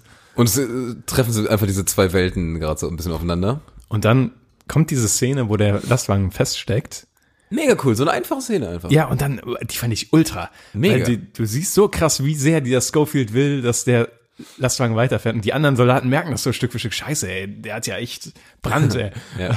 Dem müssen wir echt helfen. Und ähm, das war sehr ansteckend dann und das, die Szene war auch super, fand ich dann. Nee, man hat es so gemerkt, obwohl, sag ich mal, die einen wollen halt eher so chillen und haben, ich sag mal, keinen Bock mehr auf den Krieg und fahren da lang und sind so ein bisschen demotiviert in allem. Das ist, sind nicht ganz die richtigen Worte dafür, aber ähm, und er will halt einfach sofort los und diese Nachricht überbringen und Ja. das durchziehen. Und obwohl diese beiden, sag ich mal, ob diese ja, Welten aufeinandertreffen, ist übertrieben, aber dadurch, äh, du merkst diese geile Kameradschaft und diese, Ja. wie die sich dann gegenseitig helfen. Das war cool. unglaublich Band of Brothers Feeling, Ja, fand ja. ich. Und ich habe auch direkt nach dem Film hab ich gedacht, boah, ich müsste eigentlich nochmal Band of Brothers gucken. Ja, ich, ich muss auch noch äh, The Pacific, habe ich noch nie geguckt. Aber Band of Brothers ist auch besser als äh, The Pacific. Ich hab's ähm, komplett da. Ich Hm. habe die ganze Staffel und ich glaube, bin mir ziemlich sicher, dass die meinem Bruder gehört und ich, nicht mir. Ich weiß gar nicht, ob der das weiß, dass ich hab, aber ich glaube, es steht bei mir im Schrank. Also wenn das haben, jetzt kann Matti, falls du es hörst. weißt du, wo deine DVDs sind? Ja, ähm, Jetzt kommen wir. zu dieser Brücke, genau. Die Brücke ist kaputt, die Kompanie kann da nicht, oder nicht? Die Brücke ist kaputt. Ja, ich versuche hier gerade so ein bisschen die Storyline hinzubekommen. Und also die Kompanie kann nicht weiter. Ja. aber er hat eilig und will, geht halt dann zu Fuß über die kaputte Brücke. Genau. Oder hüpft da drüber. Genau. Was passiert dann? Dann, Tobi, Niklas. wird aus einem Fenster auf ihn geschossen. Und er schießt zurück und er trifft. Erstaunlicherweise. Nach ein paar Versuchen. Na, pass- haben sie sehr cool gemacht. Ja. Ich fand auch, dass generell wieder drüber gesprungen ist und sowas. Das war. Das war mega cool. Und es sah irgendwie ehrlich aus. und anscheinend hat er das ja wirklich gemacht. also von der Kameraführung her konnte man da wenig tricksen. Ja, Also- äh, der, ich, da hatte ich auch im Making oft gesehen, der hing so ein bisschen auch zum Teil an Seilen und sowas. Also, Tobi, das, jetzt, ja, das, der, der, der ist wirklich gesprungen und da war ein Scharfschütze, wirklich. wir- jetzt nehmen wir doch nicht mehr die Sorry. Ich finde das Making-of so hammer cool. Ey. Das soll man sich angucken. Gibt's das ganze Making-of schon irgendwo? Nein, aber es gibt so mehrere Videos, wie die einfach so ein bisschen so einzelne Szenen zeigen. Weil das will ich auf jeden Fall sehen. Und auch wie die zeigen, wie die es geplant haben. Die haben halt von diesem ganzen Ding so Modelle gebaut und alles. Und die haben wirklich, äh, ich glaube, fast einen Kilometer auch diese Schützengräben ausgehoben und so, ne? Also da steckt viel hinter. auf jeden Fall. Ja. Ich fand auf jeden Fall dass äh, die Szene ziemlich geil, weil diese Scharfschützenschüsse sind enorm unangenehm. enorm unangenehm. Tobi erklärt den Krieg. Diese Scharfschützenschüsse sind enorm unangenehm, weil die in den Kopf kommt. enorm. Nee, auch vom Sound her ist Ach das so. richtig heftig. Ja. Also du Die hörst die dann Peitschen so, so richtig, ne? Ja. Also man weiß, wenn man da jetzt getroffen wird, dann ist nicht mehr so gut. Ja, ich, wähle heute wirklich die wahnsinnig guten Worte. Ja. Und ich fand's cool, dass der erst nach so ein paar Versuchen den wahrscheinlich gehittet hat und auch so ein bisschen dieses ängstliche Blindfeuer da reinballert. Ja. Das ja, fand ich, Stimmt, äh, das cool. hätte ich auch gemacht. Ich hatte überlegt, ich hätte, ich hatte überlegt, ob ich eine Granate geworfen hätte. Das war mein Hatte Gedanke der im eine? Moment. Frag ich mich. Ich glaube, da hatte keiner. Die haben die nicht ganz am Anfang äh, in dem Bunker Granaten bekommen? Stimmt. Der Idiot. Ja, äh, vielleicht. Weil dann kommt es nämlich zu einer unangenehmen Situation. Er stürmt den Raum, wo der Scharfschütze gesessen haben muss und stellt fest, der Boy hat noch, ein, noch eine Knarre und dann machen sie so einen Mexican Standoff und schießen sich gegenseitig um. Ja. Ich glaube, er wird nicht getroffen, ne? Er wird nur, er fällt da nur die Treppe runter. Ähm, man sieht's nicht, man weiß nicht. Also wenn, wird er auf jeden Fall nicht hart getroffen. Oder er hat einen Streifschuss, aber ich glaube auch eher, dass der, dass das so ein Schock. Hm. Ich, war ich mir auch unsicher. Hm. Hm. Hm. Tja. Tja. Auf jeden Fall ist er kurz knocked out. Länger, oder? Länger. Einige Stunden. Fall. länger. Ist auf jeden Fall Nacht dann. Von hell auf dunkel. So lange knocked out. Auf jeden Fall kommt dann, finde ich, die cinematisch stärkste Szene. Ja. Definitiv. ja. Ja. Also das war echt, danach ging's echt, äh, da hat der Roger Deakins mal gesagt, so Leute, jetzt machen wir das mal, wie ich Bock hab. Und dann ist er da durch die Ruinen gerannt, während das Lichtspiel um ihn herum, das sah so crazy sie- aus, ey. Es sah atemberaubend aus, definitiv. Ja, das werde ich nicht vergessen. Wie das, wie das gewirkt hat auch. Und dann auch mit den deutschen Soldaten da irgendwo im Schatten, die auf ihn schießen. Genau, man weiß überhaupt nicht, wo was ist. Und dadurch, Nee. dass, sag ich mal, das sind ja so Leuchtkanonen, die da oben feuern, um das zu beleuchten, ne? ähm, die gehen dann auch so rum und dadurch verschieben sich die Schatten so unfassbar geil. Und das in Kombi mit dieser Ruinenlandschaft, das ist der Wahnsinn. Und dann wird das nochmal getoppt. Durch diese fucking brennende Kirche. Ja, wo auch der Sound dann so heftig wird. Hast du mal irgendwie Dark Souls oder Blade, Bloodborne oder sowas gespielt? Äh, weder noch, aber ich äh, kenne es aus äh, Okay. Szenen, sag Weil ich mal. du siehst das und denkst so, ah, fuck, Bossfight. so scheiße. Da kommt so eine Musik und dann weißt Ja. du, und dann kommt von hinten in dem Film ist es dann ein deutscher Soldat, der so langsam ankommt. Und fand ich leider, der deutsche Soldat, da muss ich, das war wieder leider ein Kritikpunkt, der deutsche Soldat kommt an, Schofield steht da, der deutsche Soldat kommt näher und der deutsche Soldat schießt. Aber da dachte ich mir, warum rennt Schofield nicht viel früher weg? Warum? Ich glaube, der hat nicht, er hat nicht gecheckt, dass es ein Deutscher ist am Anfang. Ja, oder auch, und man muss sagen, wie die Deutschen dann geschossen haben, die sind nicht als die präzisesten Aber, Schützen aber Tobi. Aber er rennt und schießt auch. und ja. offensichtlich waren die besoffen. Also der eine später war richtig besoffen. Der ja, aber der, Vielleicht- der auf den Zuran weiß, Weiß ja nicht. Ja, vielleicht waren alle Deutschen besoffen. Oder so, ja. Weiß er nicht, Tobi. Ja, ja. Nein, aber das war auch ein, äh, ist ein kleiner Kritikpunkt. An sich war diese Szenerie super geil. Super, mega, ultra geil. Ja. Und dann kommt die Französin. Mit ihrem, nee, nicht mit ihrem kleinen Kind, mit einem kleinen Kind. Das war dann auch wieder so ein Ruhepol, Das der war- da reinkam. Ziemlich genau, er ist dann plötzlich äh, in so einem Kellergewölbe, versteckt sich. Mhm. Nimmt einfach, fand ich, ähm, ich fand das auf jeden Fall nicht störend, dass dann das Pacing auf einmal so ruhig wurde und Nee. alles. Ich fand, das war vollkommen in Ordnung. Ja. Weil nur Action, dann wird's unangenehm, glaube ich, irgendwann auch. Ja. Genau. Die bekommt Ja. dann die Milch von dem. Stimmt, da, da schließt sich der Milchkreis. Ja. Der allbekannte Milchkreis in dem Film. Und da, äh, zu dem Zeitpunkt ist er ja auch schon so abgefuckt, ne? Da ist er schon Ja. so durch mit Ja. der Welt. Das, äh, also, äh, geht ja quasi auch nur noch auf allen Vieren. Man sieht's ihm auch an, dass er nicht mehr ganz so fit ist. Er hat vielleicht sich kurz indirekt knockout-mäßig ausgeruht, aber eigentlich ist er die ganze Zeit auf Strom. Und dann dachte er sich, jetzt eine schöne Rafting-Tour. Na, erstmal, was ich auch cool fand, wie die Französin, die will den überzeugen, dass er äh, jetzt nicht geht, weil es bald hell stimmt. wird. Stimmt, ja. Und es wird dann auch hell, das sieht man nach und nach. Hm. Und man weiß direkt, ja, es macht absolut Sinn. Aber er, er hat halt, er ist, er ist ziemlich ange. Wie hättest du dich entschieden? Äh, in einem Keller mit einer Französin oder draußen und Erster Weltkrieg? Tja, We will never know. Das Bataillon wäre wohl in die Falle gelaufen. 1600 Leute tot. Aber ich hatte Ja. meinen Spaß. Ja.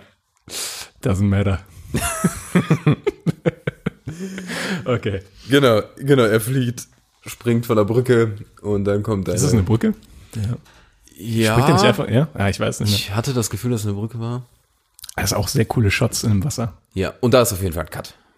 Das Ja. ist so, wie Ja, ja, er springt und dann fällt er und da mit Sicherheit Cut. Ja, das glaube ich auch. Ähm, das war aber, sah cool aus. Und dann- Die Rafting-Tour war ordentlich. Ja. Dann kam das Kirchblütenwasser mit Leichenglasur. Wer kennt das nicht? Boah, ey, Ja. kannst du dir den Geruch vorstellen? Nee, nee. Ich auch nicht. Aber auch schon im Niemandsland war es bestimmt nicht gerade duftend. Ich, ich denke immer so, ich werde bestraft dadurch, dass ich viel S-Bahn fahre, weil das äh, wie, der, wie so der Geruch ist, allgemein in der Welt. Aber was die damals ertragen mussten, das muss dann ein ganz anderes Kaliber gewesen sein. Ja. ich denke, deine S-Bahn-Fahrten sind etwas angenehmer. Ja, manchmal Ja, mal, okay. habe ich auch das wieder- Gefühl, dass so eine Wasserleiche da auf dem, der Toilette gestorben ist. Mag sein, mag sein, ja. Ja. Genau. Dann kämpft er sich durch Leichen aus diesem Fluss raus. Er ist auch mehrfach in dem Fluss, sag ich mal, wo du denkst, er ist kurz vorm Aufgeben, weil er einfach durch ist. Ja, Und ich glaube nicht nur physikalisch, sondern auch einfach mental, einfach meinst du komplett- physisch? Nein, physikalisch. ja, ich meine physisch. Nicht nur Sondern auch physikalisch. psychisch.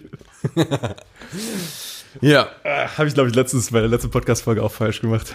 Ähm, psychisch und physisch vertauscht. das ist auch schwer. Ja, es ist grauenhaft. Objektiv und subjektiv, ich muss immer nachdenken. Das ist wie bei anderen Leuten rechts und links. Ich weiß nicht warum, ich muss wirklich jedes Mal nachdenken. Ich weiß Wir es, sind, aber- wir sind sehr subjektiv. Tobi. Nein. Merkst du ja was.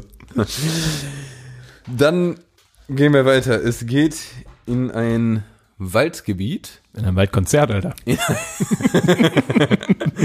ein Waldkonzert. Da läuft er schön Ja. rein.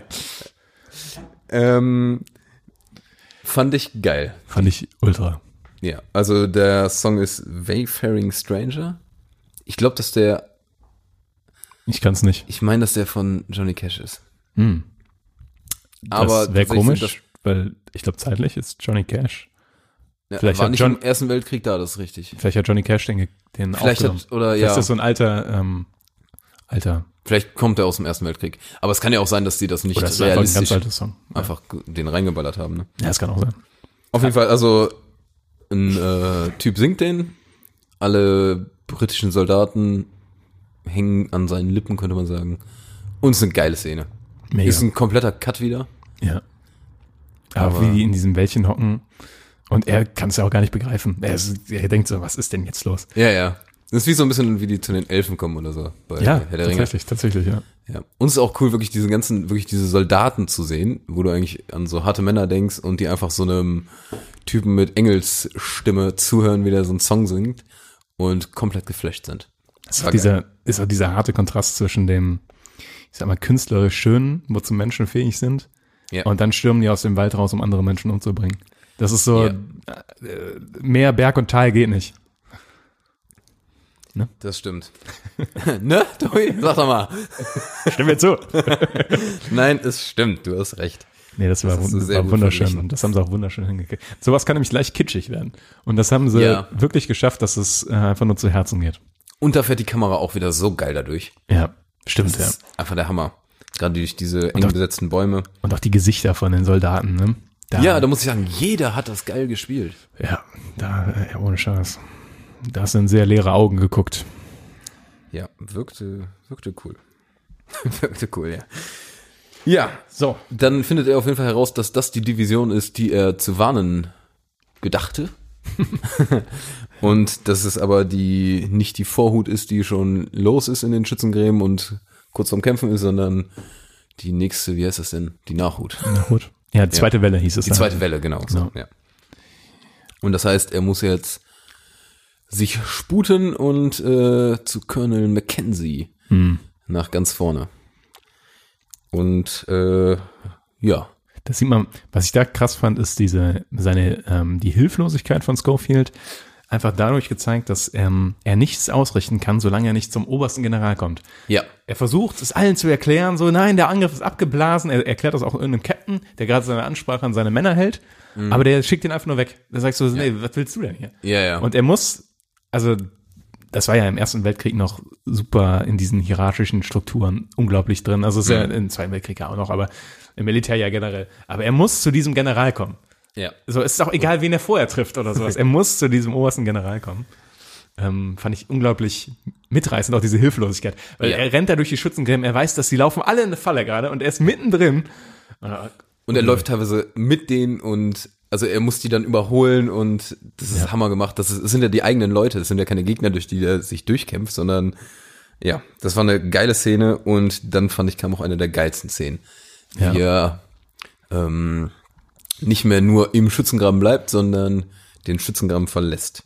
Einfach damit er ein bisschen besser laufen kann. ja, ist, tatsächlich, Ja. ist ja tatsächlich so, aber Um fixer voranzukommen. ja, aber das ist eine super geile Szene. Und das ist wirklich, die hat so geil funktioniert. Hm. Also war eigentlich meine Lieblingsszene, die sich am krankesten eingebrannt hat. Jetzt muss ich allerdings sagen, Ja. dadurch, dass ich den Trailer vorher gesehen habe, habe ich die ganze Zeit auf die Szene gewartet. Weiß, was du meinst, ja. Und die wäre wahrscheinlich noch mit mehr Pathos und mit mehr Emotionen bei mir eingeschlagen, wenn ich nicht gewusst hätte, dass sie kommt. Ja, ich dachte auch, als ich den Trailer sah, dass das am Anfang irgendwann passiert. Und dass das nicht die Endszene ist. Aber ich muss dennoch sagen, dass die musikalisch auch so geil untermalt ist. Ja. Also, und zwar geiler als im Trailer. Und es, ich finde, die funktioniert einfach durch und durch. Ja. Das ist einfach eine der besten Szenen, die ich jetzt in den letzten Jahren im Kino gesehen habe, finde ich. Heißt nicht, dass, also die Kirchenszene und das Ganze das ist auch hammergeil, aber irgendwie die hat mich am meisten gepackt. Ja, wie er da so gegen, Weil- die, gegen die Soldaten rennt und sie Ja, ihn halb ja. umrennen und er sprintet einfach weiter und gibt einfach wirklich- keinen Fuck mehr auf irgendwas und Und du, diese, dieses äh, Gesichtsausdruck dabei. Ja. Also da muss ich sagen, dafür, also er hat äh, schon schauspielerisch ziemlich performt. ja. Gerade da jetzt auch wieder. Ja. Geile Szene, geile Musik, geile Kamera und wie das da langfährt und wie viele. Leute da mit waren. Alles geil. Ja. Dann kommt ähm, Mackenzie. Benedict Cumberbatch. Benedict Cumberbatch. Ähm, und den habe ich ja schon gesagt, ich fand den ein bisschen deplatziert. Also der hat's gut gespielt, aber der, Ja. der ich finde halt immer, der sieht aus wie ein Alien, ne? Also der sieht so strange aus. Ist auch schwer zu sagen, ob. Ich würde auch nicht sagen, dass es ein hübscher Mann ist. Der sieht zu speziell dafür aus. Der, der, ist- aber der sieht auch nicht scheiße aus. der sieht auch nicht, ist der sieht aus wie eine andere Spezies. Also Ja, wie so ein, bisschen, ja. wie so ein Alien. Ja. Ja. Also auch bei Sherlock immer dachte ich schon so. Aber bei Sherlock ging's noch, finde ich, weil er diese Ja. Lockenfrisur dabei hatte, die sehr menschlich wirkte. aber jetzt, Naja. wo der in diesem Film diesen Schnubbi trägt und sowas, Und er hat ja noch diesen äh, Cut am Auge. Ja, es hat, es hat sein Gesicht einfach nur seltsam geformt aus. Also irgendwie. Naja, Ja. Naja. Ich, ich fand eh, also äh, die ganze Szene war wieder so rein. Also ich fand die nicht so super stimmig wie viele andere Szenen. Ich fand, ich fand die Kleinigkeiten in der Szene teilweise cool, wie so seine Wachen zum Beispiel gesagt haben, du kommst nur über meine Leiche hier rein. Und ich so, Ja. Oh shit, dann stech ihn ab. Los, das ist jetzt wichtiger. Ja. Oder auch der Captain, der, äh, oder nicht der Captain, oder sein ähm, Unteroffizier, der bei ihm steht und dann froh über, ist, über diese, über diese Nachricht. Ja. Weil der General selber findet das ja nicht so toll. Also der meint ja, das ist Ist eine schwere. Irgendwie die Szene war nicht schlecht, Ja. aber ich irgendwie hatte ich gedacht, man hätte die ein bisschen cooler noch machen können. ja, Aber ich fand es auch cool, wie die Generale, also die, die bei ihm stehen dann, wie die schon so am Hadern sind, sollen die den Befehl jetzt lesen, weil der sich am Anfang sehr sträubt. Das war irgendwie schon cool. Aber stell dir vor, Aber du, ja. du weißt, dass du in den sicheren Tod läufst und dein General sagt einfach, nee, Leute, wir machen das. Ja. Let's go. Vom, ist er ja am Anfang oder von ähm, deinem Lieblingsboy, ich habe den Namen schon wieder, mm, Strong, Mark Strong. Also ich habe eben einmal gesagt, dass ich ihn gut finde. Dein Lieblingsboy. Jetzt ist er schon zu meinem Lieblingsboy. Okay. Guckst du nur auf Filme von dem? Ähm, Ja, ja, stimmt. Von dem ist er schon vorher gewarnt worden, dass er diesen Befehl nicht einfach nur dem äh, Befehlshaber gibt oder einzeln, sondern dass er das laut sagt und dass andere Leute mitbekommen, ja. weil es äh, Typen gibt, die haben Bock auf Kampf Ja. Unter dem Motto. Und da äh, dachte ich, es geht in diese Richtung. Das hat aber dann doch funktioniert. Ne? Ja. Ja, Ja, wir sind auch schon eine Stunde dran und kommen jetzt eigentlich zum letzten, ne? nur noch zu der, äh, zum Treffen mit Rob Stark, Mit Blake Bruder, genau, dem jungen Wolf. der nicht so performt hat wie bei Game of Thrones. Ähm, Bei den, bei den Kämpfen war der ja gut an sich. Achso, Bis er gefangen achso, genommen wurde. achso, so meinst du das. Ja. Ich fand nämlich, schauspielerisch hat er sehr gut performt. Ja, Also, den fand ich ähm, als einer der besten. Ja, Tatsächlich fand ich die Szene auch sehr emotional. ja, wo der, also, wo er, wo er realisiert, was mit seinem ähm, Bruder passiert ist. Ja. Ähm, da siehst du, das ist wirklich sehr schön auf seinem Gesicht, wie seine Welt zerbricht. Und das ist immer, Aber er standhaft bleiben will dabei. ja genau, das, Also ist das immer krass, krass. zu sein, wenn ein Schauspieler es dann doch so reißen kann. Hm? Würde ich fast sagen, war einer der besten schauspielerischen Leistungen. Also war halt eine kurze. war eine kurze, ja, aber dafür perfekt. ja. Ja. Und äh, was da cool ist, zum ersten Mal bekommt man sowohl von dem, der gestorben ist, und als auch von dem äh, Schofield den Vornamen mit. Hm. Weil im ganzen anderen Film werden, es ist immer nur Schofield und Blake und Ja. zum Ende hin hast du tatsächlich dann, ich meine, dass der eine Thomas, Tom, irgendwie sowas hieß, der Blake. Weil der, ja, Tommy? Ne? Tommy? ja weil Ja, der eine sagt, ach, kennst du meinen Bruder Tom? Hm. Der war auch bei dir. Ja. Und der andere heißt ja William. Und dann sagt er, kannst du mich Will nennen, wie auch immer. Ja. Stimmt, stimmt. Und das finde ich, das bricht, äh, das finde ich cool, dass sie das am Ende erst äh, gebracht haben. Bricht da so ein bisschen, sag ich mal, dieses starre Nachnamen-Ding auf. Das ist richtig, das starre Nachnamen aufnimmt. Ja. wird aufgebrochen. genau so ist das, ja. Und dann, was war die allerletzte Szene? Die allerletzte Szene ist Back to the Roots. Äh, Schofield geht, Zum Tutorial. geht zurück zum Tutorial, denkt sich, nochmal. Nein, er geht zurück zu einem anderen Baum. Ich habe zuerst gedacht, es wäre der gleiche Baum. das hat irgendwie überhaupt keinen Sinn gemacht in der, in der Story. Nee, das wäre räumlich schwierig, ja. Ja, hätte sich auf jeden Fall ein bisschen verlaufen, aber er, geht wieder zu einem, wieder ins Grüne quasi, zu einem Baum. Und leider ohne Blake. Leider ohne Blake, ja. Und dann ist der Film vorbei. Und dann, ja. Und meine Anspannung ließ auch erst dann nach. das war so richtig. Tatsächlich, ja. Mein Klabasterherz da erstmal wieder in Kontrolle bringen. Wir leben alle ein Jahr weniger, aber es hat sich gelohnt. Okay, und welche Oscars bekommt der Tobi? Von den zehn Oscars, wofür er nominiert ist?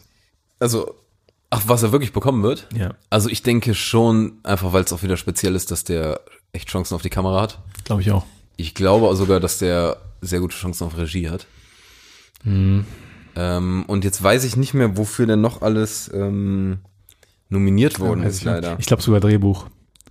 Und Drehbuch verstehe ich nicht so ganz. Ja, es ist keine unendlich geile Storyline, deshalb damit brilliert der Film nicht. Mhm. Der hat eine, die Storyline passt zu dem Film, aber Den technischen Oscars hat er auf jeden Fall ja, verdient. also da könnte der einiges bekommen. Ähm, ja, auf jeden Fall Kamera. Also ich glaube, Kamera muss sein. Ja. Ich glaube, da sind auch andere gute nominiert. Das ist halt auch schwer, wenn du so einen richtig geilen Film gemacht hast, eine hammergeile Kamera gemacht hast und dann kommt jemand mit 1917 und sagt, fuck you, das Ja, ist ja. tausendmal Vor geiler. allem noch im Januar, wo du denkst so, Ja. denkst du 2019 am Ende, ja geil, hab mit Joker. Schön. Und dann kommst du 1917 und denkst ah fuck. Mein Joker hatte auch eine geile Die Kamera. Saison war doch falsch vorbei. Ich hat's doch. Ja, Ja, gut. Tobi, bin ich gespannt. noch kurz ein bisschen über News schnacken. Und Noch dann, kurz die News durchgehen. Und dann ein bisschen, bisschen rappen. Aber wie gesagt, zieht euch diesen 1917-Film rein. Möglichst bald im Kino. Mal sehen, welche News ich hier habe. Möchtest du anfangen? Soll ich anfangen? Tobi, du hast den Vortritt. Ich habe den. Vortritt. Und zwar wird, das steht seit sehr kurzem fest, Martin Scorsese einen neuen Film machen. Rate mal mit wem. Äh, Robert De Niro. Das ist schon mal richtig. Und Leonardo DiCaprio. Auch richtig. Tobi. Tobi. Sehr gut. Ja. Schade, dass es halt kein Filmquiz ist. Ich glaube, Und- ich hatte das irgendwo schon mal gelesen. Nein, sehr gut geraten. Und er wird heißen Killers of the Flower Moon. Ich habe noch keinen Schimmer, worum es geht und so, aber ich äh, wird bestimmt gut. Ist lustig, weil dadurch so zwei Ehren von ähm, Eras, Ehren, war schon wieder dieser scheiß Plural. Das, äh, wir hatten das gleiche Wort schon mal, ja. Ja, ähm, von ähm, Martin Scorsese zusammenkommen. Einmal die Leonardo DiCaprio-Ära und einmal die die. Robert De Niro-Ära. Ja. Also sehr, sehr cool. Da gefällt mir auf jeden Fall, dass die. Ja. gefällt mir. Ja. Äh, Es gibt Neuigkeiten zu Disney Plus. Disney Plus startet schon am 24.03. in Deutschland für 7 Euro im Monat. Und man kann vier parallele Accounts haben. Das ist eigentlich so günstiger als Netflix. Das stimmt. Ich hatte nämlich beim Quiz, nämlich hatte ich im Kopf, dass es so super günstig war. Und da hab ich viel zu 70 tief Euro im. Jahr in den Niederlanden. In Deutschland Ja. auch. Ja? Hm? Ist, äh, Also bei 7 Euro pro Monat wären ja 84 Euro im Jahr. Ja, ja, aber wenn du, also du hast so. halt 7 Euro im Monat oder du machst ein Jahresding und dann bezahlst du 70. Euro. Ah, ich bin da echt in Versuchung, ne? Ich glaube, da werde ich zuschlagen. Ja, ich, ähm, wir könnten uns das ja teilen. ich muss sagen, Ja. das Traurige ist, ich bin überhaupt kein Disney-Fan in der Hinsicht, was der Konzern Ja. gerade so macht. Ah, ist echt so, denen darf man eigentlich kein Geld geben. Eigentlich nicht. Eigentlich sollten wir das alles illegal gucken. Aber es sind, ich sag mal, wenn wir uns das mit vier Leuten teilen, ist es nicht viel Geld. Hm. Sieben Euro im Monat, da bezahlt jeder nicht mal zwei Euro im Monat. Ja. Das kann man leider verkraften. Und ich habe heute erst eine Liste gesehen, was die alles zum ja es ist, Start haben ist ja schon werden. sau viel, ne? Verfickte Scheiße ist das viel. Tobi, eigentlich als Filmpodcast müssen wir das liefern. Wir müssen, wir machen das für unseren Job. Wir machen das für euch. Jetzt muss man an der Stelle auch mal sagen, dass wir ähm, tatsächlich eigentlich nur Minus machen hier. mit, dem, mit dem Podcast. Aber Falls Das- jemand denkt, dass wir was einnehmen. ja, das Nein, äh, weit gefehlt. Weit, Weit gefehlt. wir Wir haben, wir haben beide Vollzeitjobs, um, um dieses Hobby zu finanzieren. Genau, so sieht das aus. ja. Okay. Äh, Tobi? So, Nächste äh, News. nächste, nächste News. Ähm, für die, die es noch cool finden und noch nicht abgesprungen sind, Better Call Saul Staffel 5 startet am 23. Februar auf Netflix. Finde ich cool. Ich finde es auch cool, ich werde es mir geben, aber ich werde ich fieber nicht drauf hin. Mm. Ja, ich bin da auch nicht mehr ganz so hype wie bei Breaking Bad. Ich fand Nee. Better Call Saul immer cool, aber nicht so, äh, also es war kein Must-Watch. Nee, sehe ich genauso. Ich Ist hab- aber- angenehm. Tobi, erinnerst du dich an mein, ähm, an mein Versprechen oder an mein äh, Vorhaben, 2020 keine Serien zu gucken? Ich erinnere mich. ja, du kannst noch mehr lachen. Ich habe nämlich eine Serie durchgebinged quasi am Wochenende, so ganz nebenbei. Am Wochenende, ja? Ja, so ganz nebenbei. Was denn? Ähm, The Dragon Prince. Ah. Hast du Avatar The Last Airbender gesehen? Ähm, diese Zeichentrick-Sache? Ja. Nee. Ja. Ah, ich habe nur schade. diesen Scheiß, diese scheiß Realverfilmung, aber ich weiß, dass Mhm. Avatar gut sein soll. Es ist super geil. Und die Macher davon haben jetzt schon in der dritten Staffel eine Serie bei Netflix, die ja, äh, hat mich komplett umgehauen. Also die war super cool. The Dragon Prince heißt sie. Super, super cool. Kann ich nur Da fällt mir gerade ein, Ja. oder habe ich das als News mit diesen Ghibli Studios? G Ghibli? Heißt nicht so? Ja. Habe ich das bei dir als News? Nee. Sonst äh, werfe ich das ganz schnell ein, weil Netflix hat äh, fast alle Filme davon Echt? jetzt gesichert und die werden jetzt, ich glaube, in drei Etappen in den nächsten Oh. Monaten kommen. Also auch diese ganze mit äh, Prinzessin Mononoke, Ja, ja. Die sind wunderschön. Reise ins Ja. Zauberland. Zauberland und zwar äh, massig von diesen Filmen. Ähm, das sind, Die sind so schön, Tobi. Du ich, musst glaub, alle die, gucken. ich kenne äh, immerhin zum Beispiel Prinzessin Mononoke. Und das ist äh, speziell. Also die sind gerade im asiatischen Raum ist das eigentlich so das Animationsstudio und Das ist das Pixar aus China. ja, ja sozusagen ja, Ja. ja, oder aus Asien ja, Ja. oder in in größer eigentlich. Es gibt viele, die Ja, sagen, das ist sogar besser. Ja, das fällt mir gerade noch ein. Aber zu deinem zweiten. Die neue Game of Thrones Serie House of the Dragons. Vermutlich erst ab 2022 und es geht über das, um das Haus Targaryen. Ähm, 300 Jahre vor der Serie. Da vermute ich ja mal direkt, dass das auf dem Buch Fire and Blood basiert. Denke ich auch, ja. Das die ultra cool ist, dann, ja. Tobi. Hast du es ganz gelesen? Ich habe das als ähm, Hörbuch gehört. Das ist nämlich das perfekte Hörbuch. Kann ich hier mal empfehlen, das perfekte Hörbuch zum Einschlafen. Das ähm, ist nämlich so ein, ähm, ja, so, so ein äh, Vorleser mit einer sehr alten Stimme. Also so, so eine tiefe alte Stimme. So gut wie deine? Alte Stimme, also der wirkt wie so ein Opa. Je nachdem, Und- wann du Sprachnotizen schickst, sind die auch alt. Sorry, weiter. Und, ähm, und der erzählt dann diese fiktive Geschichte von Haus Targaryen und wie diese Drachenkämpfe von früher, wie Haus Targaryen nach Westeros gekommen ist und sowas. Ey, ohne Scheiß, ich kann mir, ich habe das schon zweimal durchgehört. Das ist Wo kannst du das Scheiß. denn hören? Audible. Ach, scheiße, habe ich nicht. Ja das, ja, das ist wirklich super, super cool. Ja. Ja, gerade wenn es so um, wenn es so geschichtlicher Kram ist, dann kann man ja auch besser abschalten, dass man nicht so, Ja, ich höre auch super gerne ähm, Dokus über Rom und Griechenland Ja, und, das, ja. und Ägypten oder sowas. ach ja. Und dann, sch- und dann schläfst du immer ein und dann wachst du irgendwann in der Nacht auf und dann erzählt er dir gerade davon, wie äh, Marc Aurel gegen die Germanen gekämpft hat. so, alles klar. das, das erklärt meine Träume. ab in, genau, ich wollte gerade sagen, ab in den Traum einbauen Ja.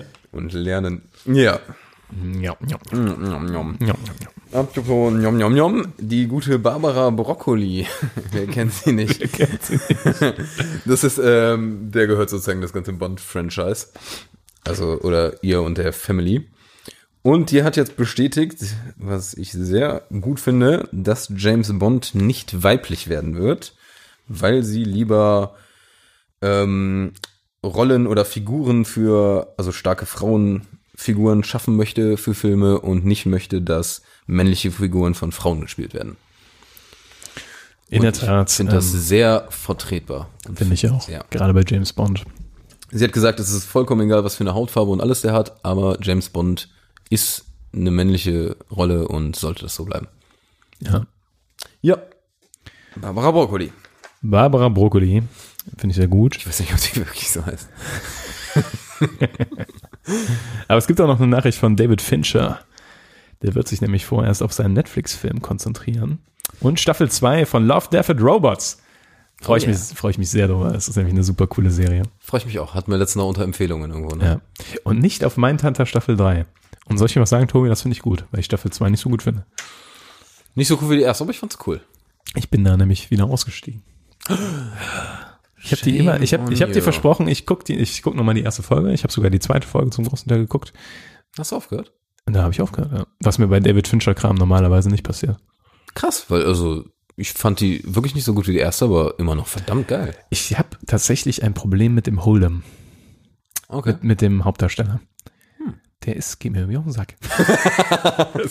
Tatsächlich, den anderen mag ich super gerne, den Ja. ähm, älteren. Ja. Den finde ich super cool. Aber den, den, den Hold'em, den und ich muss auch sagen, die, der Fincher hat ja immer diesen ganz kalten Style, ne? Also diesen, Ja, dreckig Dieses- düster. Ja, und ähm, ich habe mich teilweise ein bisschen überguckt daran. Tatsächlich, weil ich sehr viel Fincher gucke und sehr gerne. Und ich finde, bei Mindhunter ist das, also es ist der Fincher-Style. Ja. Und ähm, gerade wenn die da in diesen Kellerräumen in, vom FBI da rum, rumlungern Mhm. und du hast dann nur Blautöne und Grautöne und sowas. Ja, na, weiß nicht. Also, Ja, ja, okay. Ich finde, das passt, das äh, passt zur Serie. Passt ganz gut. Mir fällt gerade ein, der, äh, wie heißt der, Hol Holder? Heißt der Hold'em oder? Kann sein. Der Hauptdarsteller. Ist das also ist- die, die Hauptfigur. Es ist super lange her, dass ich Suits geguckt habe. Ist das der gleiche Typ? Lustig, dass du sagst, nein, glaube ich, glaub ich nicht, aber sieht ihm tatsächlich ähnlich. Also Okay. ähm, das würde mich wundern. Nee, das ist nicht der gleiche. Okay, ich hatte gerade im Kopf, dass die irgendwie Du meinst Harvey Specter, ne? Oder Nee, meinst nicht du? Harvey, nee, der andere. Ach so, nee, dann auf keinen Fall. Dann auf keinen Fall. Okay. Ich hatte irgendwie gedacht, dass die gleich aussehen. nee, nee, nee. Aber äh, wie gesagt, Suits ist lange her und habe ich irgendwann abgebrochen. Bevor wir jetzt weiter uns verquatschen, rappen wir die Runde ab, oder? Rap, rap, rap. Rap, rap, rap.